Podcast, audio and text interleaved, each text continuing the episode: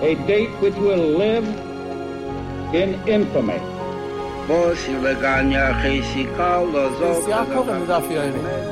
of those projects, initiatives, got off the ground because of the Ger The 11 Olympic team members slain in West Germany. The Olympic Games. Zugerecht waren Brüder in Amerika. Schon tausend Schabbos, er es ist getan. Out of the 24 who were killed were Americans who had come to learn in Hebron. I say one million Jewish children who were made to be cut loose.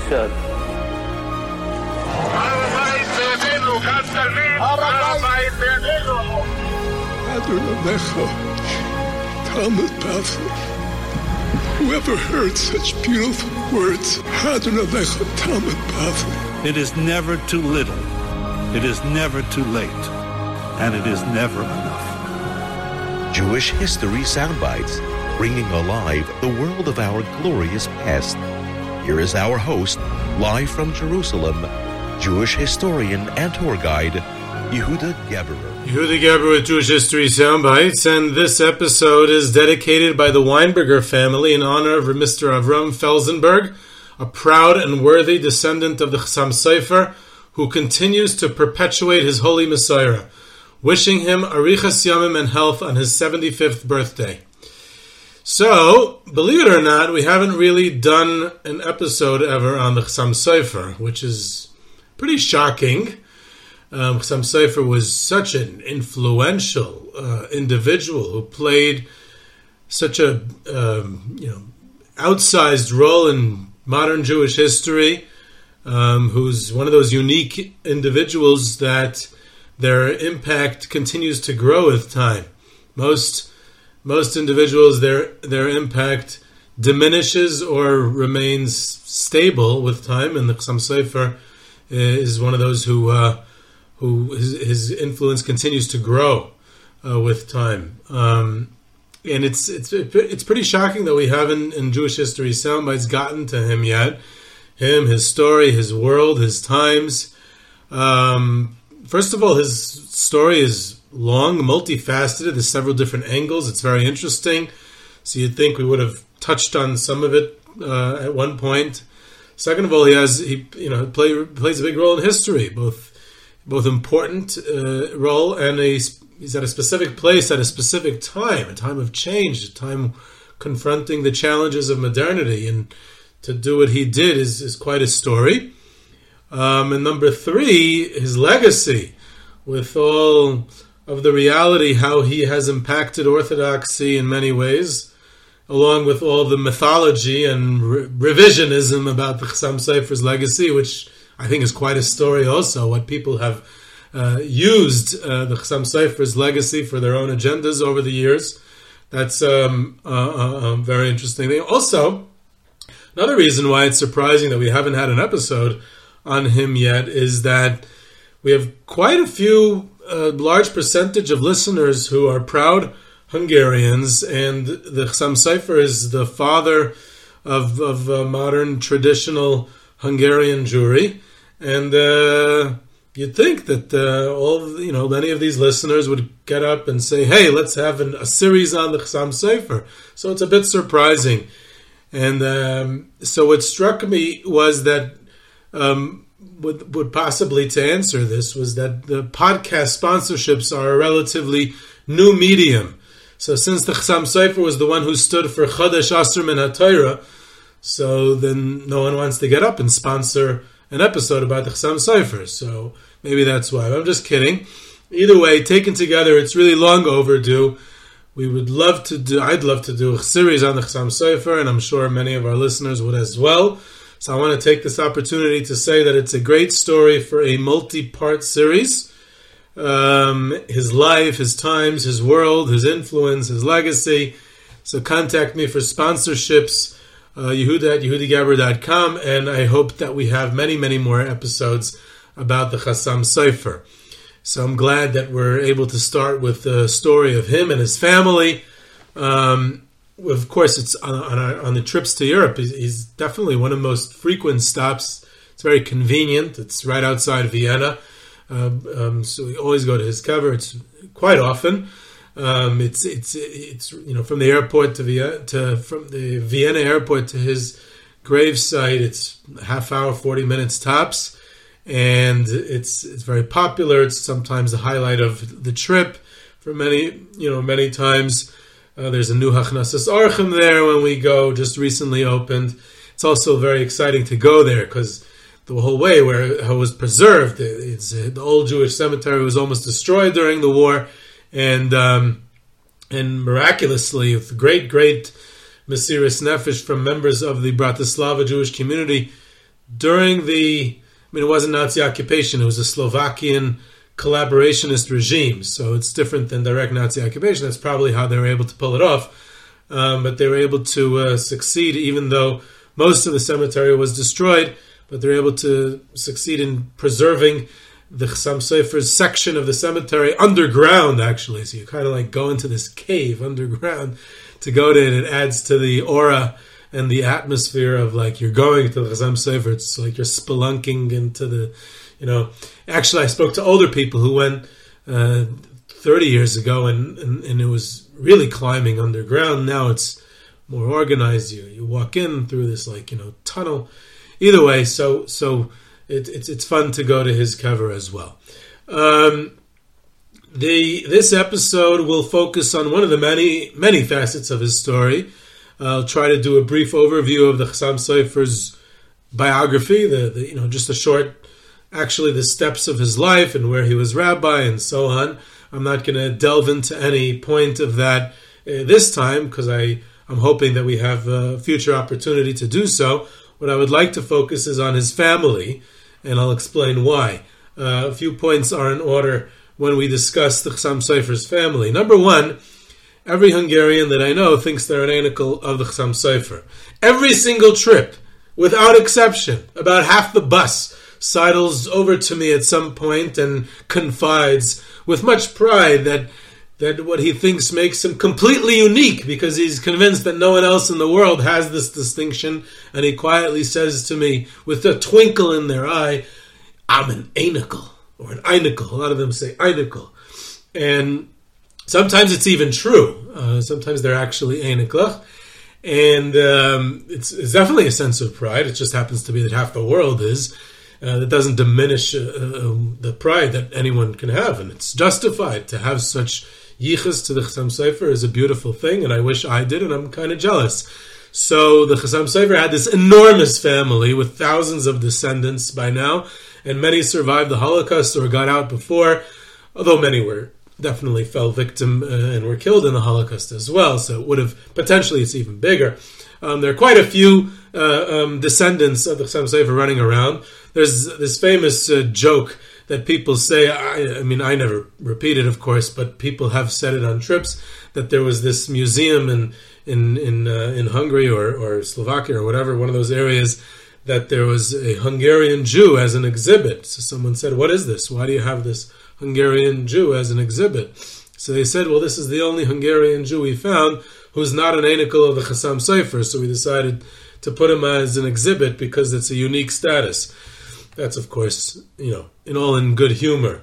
But so that's one thing. Since that there's such a large family out there and such a legacy, and many prominent members of this family have also left an impact. So I wanted to discuss about it as well, just in a not in a genealogical sense, but more in a historical sense to trace it through the generations to understand what type of uh, army the uh, Chassam Sofer created just from his family. By the way, his students are a big part of his legacy also, but that's another story. In fact, that's another interesting story because one of the Chassam Sofer's more famous students was Reb Hillel Lichtenstein. Uh, they sometimes refer to him as Reb Hillel Kolomaya because he was the rabbi in the town of Kolomaya. And uh, he was a, a very, um, very uh, fiery individual, a fighter, a, a, an extremist in many ways. And he was not happy with what he perceived as a moderate stance taken by members of the Chassam Sofer's family, he felt that the true legacy of Chassam Sofer was by the Chassam Sofer's students, such as himself, and not through his family, the Ksav Sofer, his son, who the Reb Hillel Lichtenstein felt was uh, uh, was being too moderate. He felt that the Ksav Sofer was being too moderate. He he said, uh, you know, who's the real family? The real family is his students. You know, he said a whole a whole thing about it. And of course, that's always the question: is his descendants uh, his the core of his legacy, or is it his students, or is it a combination of both? Um, or is it, or do we ask the people who see themselves as continuing his legacy whether it's there's an objective truth to it or not? Because who says there is an objective truth to it? And anyone who perceives themselves as a follower of the Chassam Sofer, regardless of his uh, familial status or student status, they, they can justifiably just justifiably claim the crown of of being uh, you know continuing that tradition. Uh, so it's always very much in dispute, and each uses it to their understanding and to fit their own agenda. Uh, for instance, the way the Hasidic community, especially Hungarian Hasidim, have engaged in a revisionism over the last century or so uh, to retroactively make the Chassam Sofer into a Chassid or a Rebbe, uh, because the Oberland uh, Hungarian Jewish community has, you know, um, pretty much disappeared by now, and the uh, Hungarian Hasidic community adopted the Chassam Sofer, and the, the, issue is the Chassam Sofer came from Frankfurt and was from Ashkenaz and Ayeki and Oberland, and so you know we have to fix that. So we have to change his uh, uh, top hat, which he wore as a rabbi in Pressburg, a stovepipe uh, top hat, and it was referred to as a cylinder at that time. And we have to redraw the picture with a shtreimel. He has to be wearing a shtreimel. So that's um, things like that. Um, but that's that's that's of course uh, another story as well. The Chassam Sofer's influence in his own lifetime didn't go beyond the Hungary, Austria, Slovakia area. Definitely never reached Poland, Lithuania, Russia, where the majority of the world Jewish population lived. They may have heard of him, but uh, not much of an influence, almost zero influence or impact in those areas.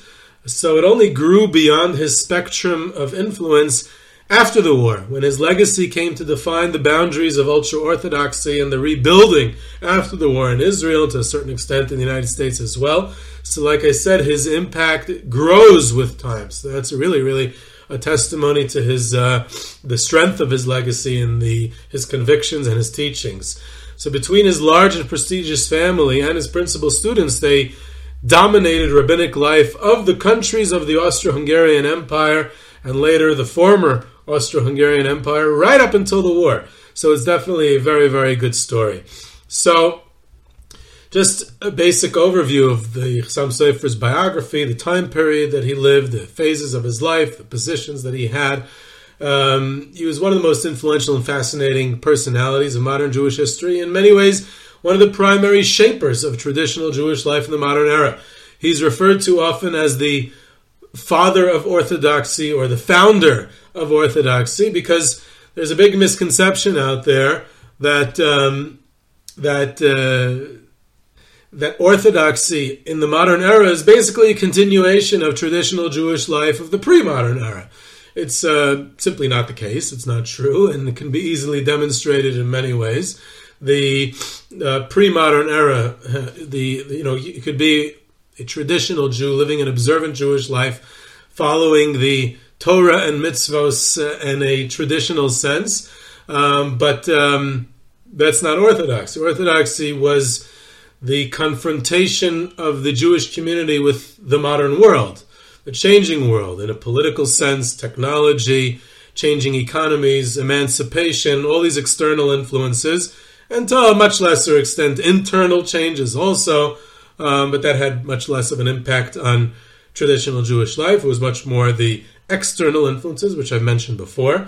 And Orthodoxy develops mechanisms of response, new institutions, new responses, new ways of dealing with halacha and custom, minhag, leadership, organization, media, uh, political organization, um, education, yeshivas, eventually girls' education, new emphasis on their spiritual life in the Hasidic world and the yeshiva world, Musar movement, neo orthodoxy in Germany and other areas. So all these are uh, the responses of traditional Jewish life to the challenges that they were confronting in the modern era, and therefore orthodoxy is a new phenomenon. It's a product of modernity. So, in, in it's what's fascinating about it is that you have a conservative lifestyle, which is essentially a modern movement, which is you know a fascinating story.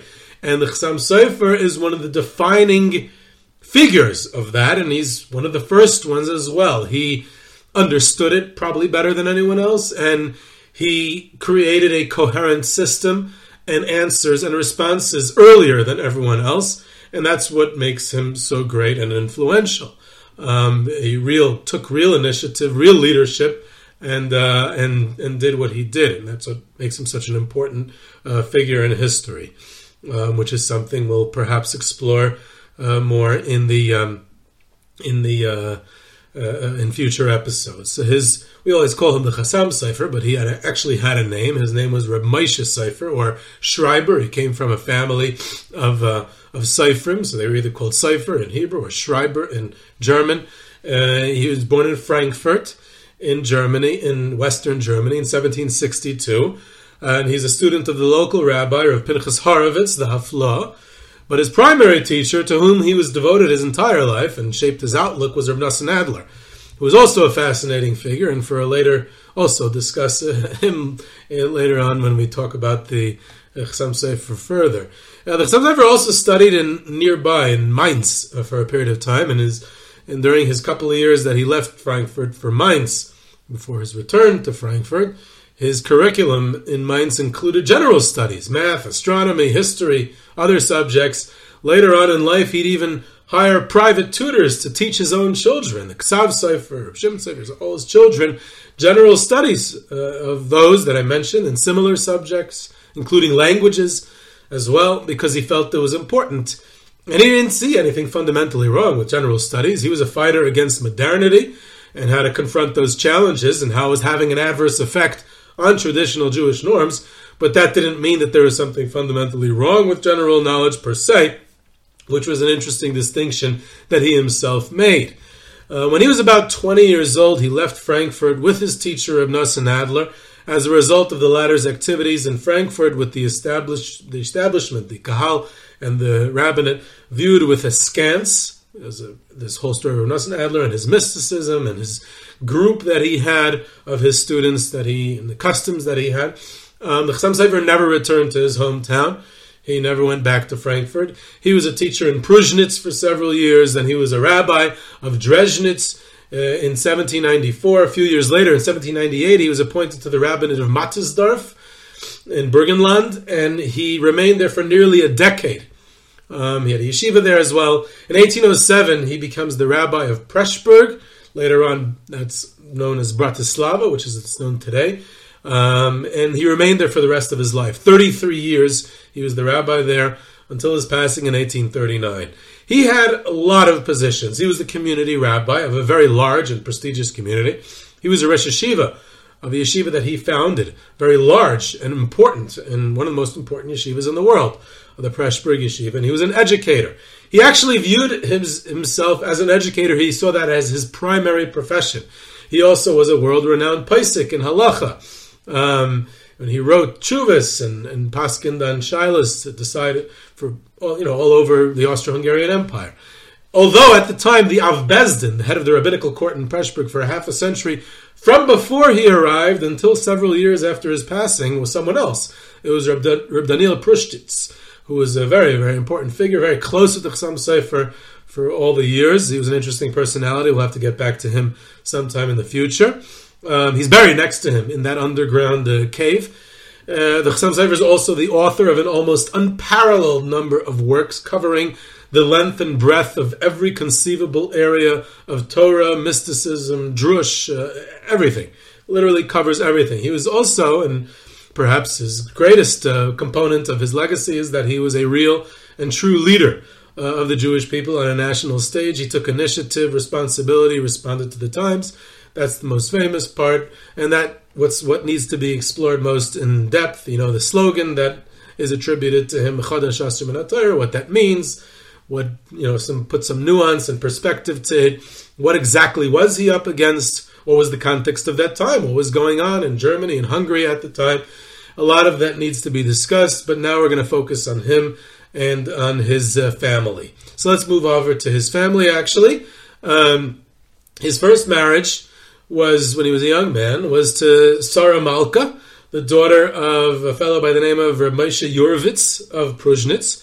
Uh, the Chassam was in his 20s when he got married. It seems like it was in the late 1780s that he uh, was in his first marriage, and he did not have any children from his first wife. They were married for well over 20 years and never had children. In 1812, his wife passed away. He was already the rabbi of Pressburg for about five years at this time. So here he is in, at the pinnacle of his career. Uh, no children. His wife passed away. He's at this prestigious rabbinical position, very famous already. Um, and he marries a second time. He marries the recently widowed daughter of Rabbi Kiva Eger, uh, also one of the greatest rabbinical figures of the day, uh, who's then the rabbi of Poznan in, in the Prussian area of Poland. Um, and Rabbi Kiva Eger and Chassam Sofer were very close. They were less than a year apart. And Rabbi Kiva Eger's daughter, Sarel, uh, I guess it's a diminutive of Sarah, she was 22 years old. Her first husband was a Bavram Moshe Kalisher, who was only 24 when he passed away and this uh, shidduch was arranged with the Chassam Sofer, and she married the married the Chassam Sofer in 1813 in the city of Eisenstadt. In fact, the story is told, I don't know if it's uh, true, that uh, she told her father, Rabbi Kiva Eger, when they're about to walk down to the chuppah, she turns to her father and said, But he's so old. And Rabbi Kiva Eger says to his daughter, Sarel, he's getting older every second, run quickly. Um, so that's what they say. Again, you, you, never know if these stories are true, but it, gives a sense of the uh, the greatness uh of this family. All of the Chassam Sofer's children were from this marriage. There were four sons and seven daughters. A few of them, unfortunately, as was common at the time, died uh, when they were young, children, babies. Um, but um, all of his children came from this marriage. In 1832, Sarel uh, passed away uh, after they were married for close to 20 years. In 1835, a few years later, he married for a third time Chaya Heller from a prominent Galicia family. Uh, she had been married to Tzvi Hirsch Heller, who was a rabbi in Galicia, later moved to Hungary. Um, again, they were both elderly at this time, so they did not have any uh, children.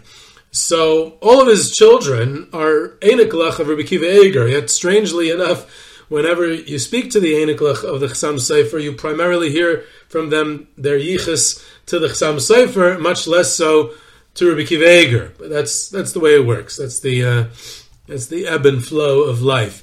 So the oldest son of the Chassam Sofer is famously Rav Ram Shmuel Binyamin Sofer, known as the Ksav Sofer, and he succeeded his father as the rabbi of Pressburg and as the Rosh Yeshiva of the prominent yeshiva in Pressburg, when the yeshiva, the, yeshiva, actually reaches its full glory under the Ksav Sofer, and interestingly enough, he remains at the, at the, stewardship of both the yeshiva and the community for 33 years, exactly like his father.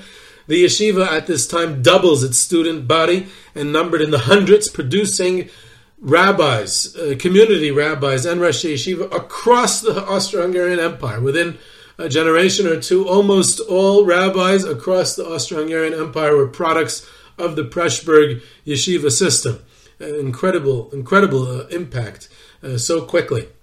Um, the Ksav Sofer, like I mentioned earlier, was considered relatively moderate. Again, you have to take the word relatively importantly.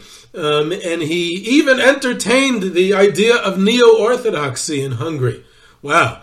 Uh, we usually assume that that was exclusively in Germany, um, the Ksav Sofer toyed with the idea of implementing that in Hungary as well, along the lines that Rabbi Israel Hildesheimer, Hildesheimer was uh, uh, already doing at that time. And he was in, in Hungary, in Eisenstadt. Later on, he moved to Berlin.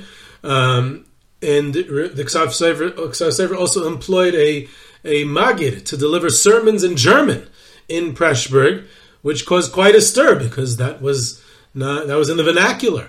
Um, you know, that's, that was heretical to have something in the vernacular. Of course, if you have your community rabbi who delivers his sermon in English from the pulpit, then you can assume that uh, that's that's uh, you know it's definitely not an Orthodox synagogue.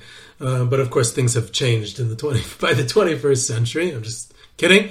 Um, But um, at that time, he was denounced by the more conservative students of his father for being too moderate because he had hired someone to preach in German.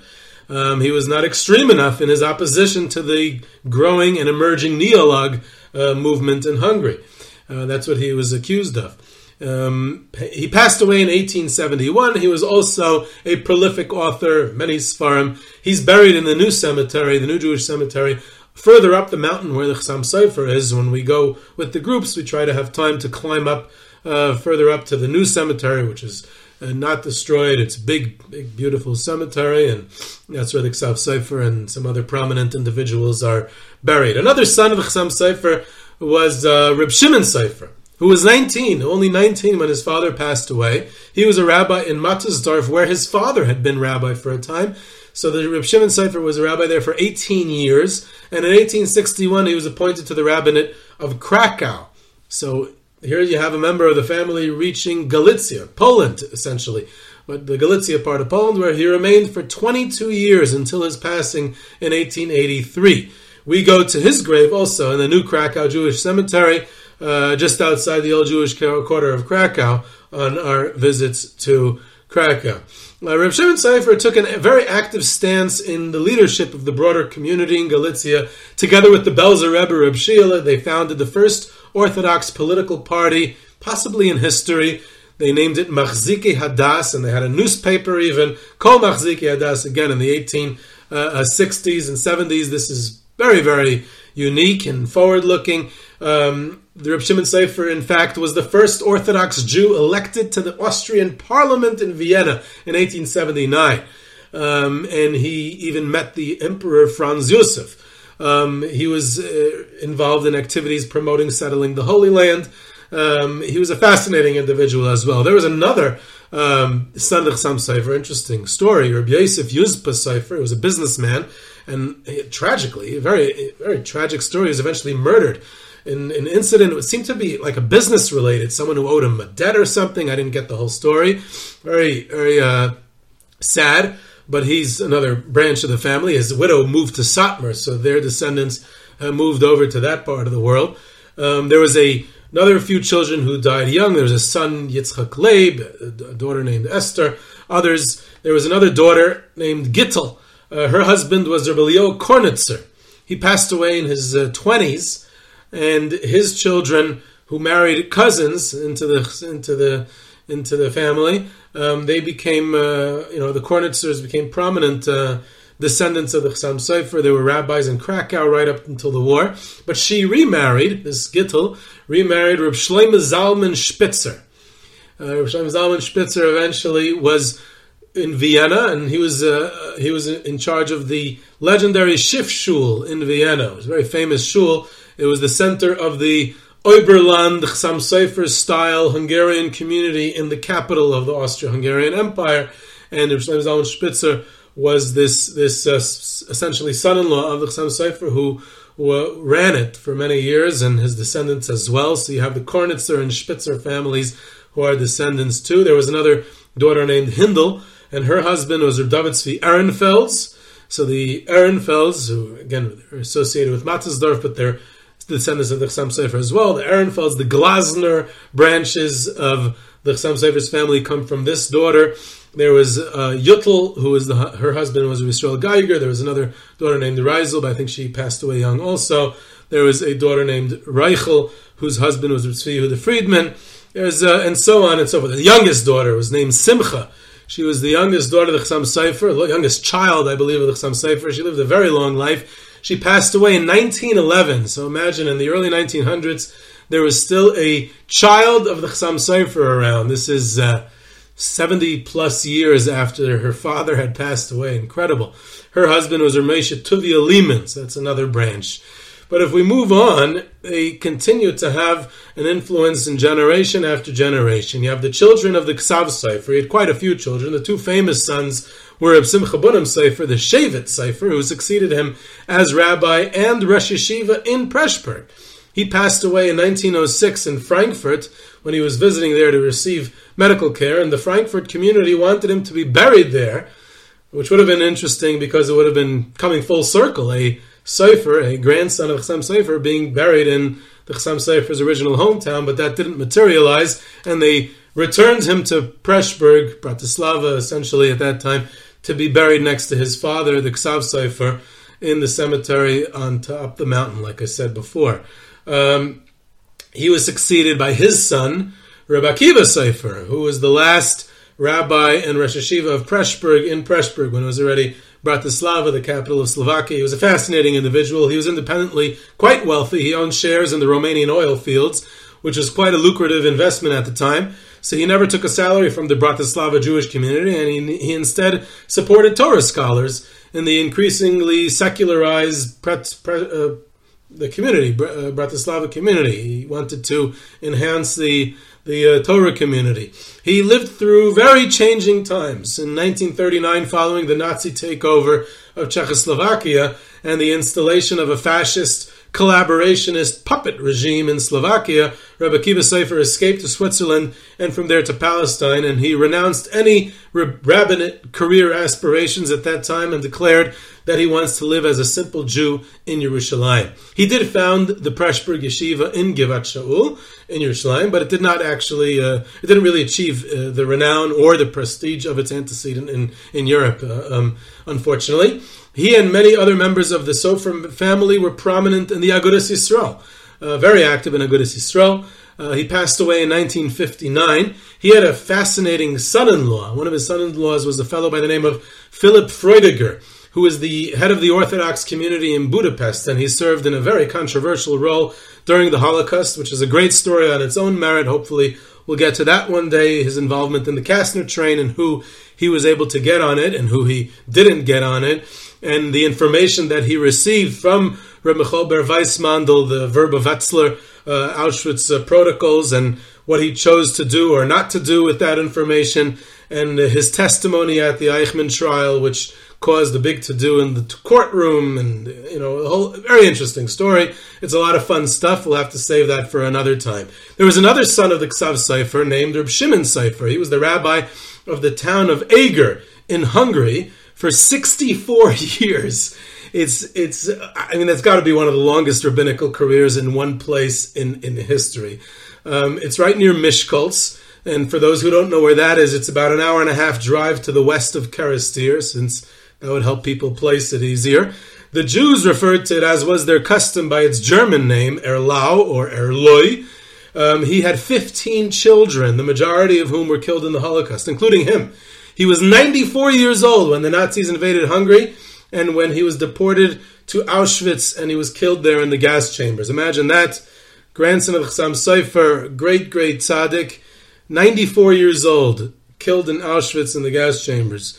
Um, one of his surviving grandchildren was Rabbi Yochanan Sofer, who eventually moved to Israel and established the Erloi community in Katamon, Yerushalayim, who's also a fascinating story in his own right because Erloi kind of evolved into a Hasidic court. Uh, Rabbi Yochanan Sofer was, of course, close with the Belzer Rebbe, so that had a, an influence there. But since he was also a descendant of the Chassam Sofer, he retained elements of the Oberland Ashkenaz, including the Nusach that they daven as Ashkenaz. So you have this, you have this Ashkenaz uh, Hasidic court. So it's like this, you know, a little bit of dissonance there. Um, but at the same time, that's just a couple of famous children of the Ksav Sofer. The Ksav Sofer had several other children who were not as famous. In fact, the oldest ones were not his successors. Uh, they deferred to their younger siblings. His oldest son was uh, named Rabbi Yaakov Akiva Sofer, and he turned down the opportunity to succeed his father. He felt he was too physically weak, he had some health issues, and he was not able to undertake this burden and responsibility. He resided in the town of Miava, which is north of Bratislava, near the Czech border. His daughter, Roisa, married a wealthy Vienna banker and communal activist in the Vienna Orthodox community named Avram or Adolf Felsenberg. Their son, Rabbi Nachum Moshe Felsenberg, was one of the rebuilders of Oberland in the post-war United States with his activities in the Vienna community uh, and the Nitra community. He was very uh, involved in that uh, in those places. Uh, to make it relevant to contemporary listeners, uh, especially people like me who have uh, you know ancient roots in Monsey. So the legendary uh, educator from Monsey, Reb Herschel Mashinsky of blessed memory, who I was privileged to know when I was growing up. He was married to the daughter of Reb Menachem Moshe Felsenberg. The Ksav Sofer had many other children. Um, there was the children of Reb Shimon Sofer, that rabbi from Krakow, who I mentioned earlier. Um, his nephew, Reb Akiva Kornitzer, became his son-in-law, and the Kornitzer family were prominent Krakow rabbis until the war. Another branch of this family moved to Warsaw, and there in Warsaw, in the middle of Poland, you had descendants of the Chassam Sofer. So at least one branch made it all the way out of Hungary, all the way to Warsaw before the war. Uh, so you have uh, this incredible dynasty, as it were, um, and uh, that's the basic idea of who the Chassam Sofer was and his family. And I hope that we have the opportunity in the future to have more episodes devoted to the story to really get into the the, um, the real story of the Chassam Sofer about his leadership and his position in Pressburg and in the Austro-Hungarian Empire um, uh, through that time, through that you know changing times and the challenges that he confronted along the way. So this is Yehuda Geberer with Jewish History Soundbites. You can reach me at yehuda at yehudageberer.com for questions, comments, sources, tours, trips, sponsorships, and lectures. You can subscribe to Jewish History Soundbites on Podbean or your favorite podcast platform, and I hope you enjoyed.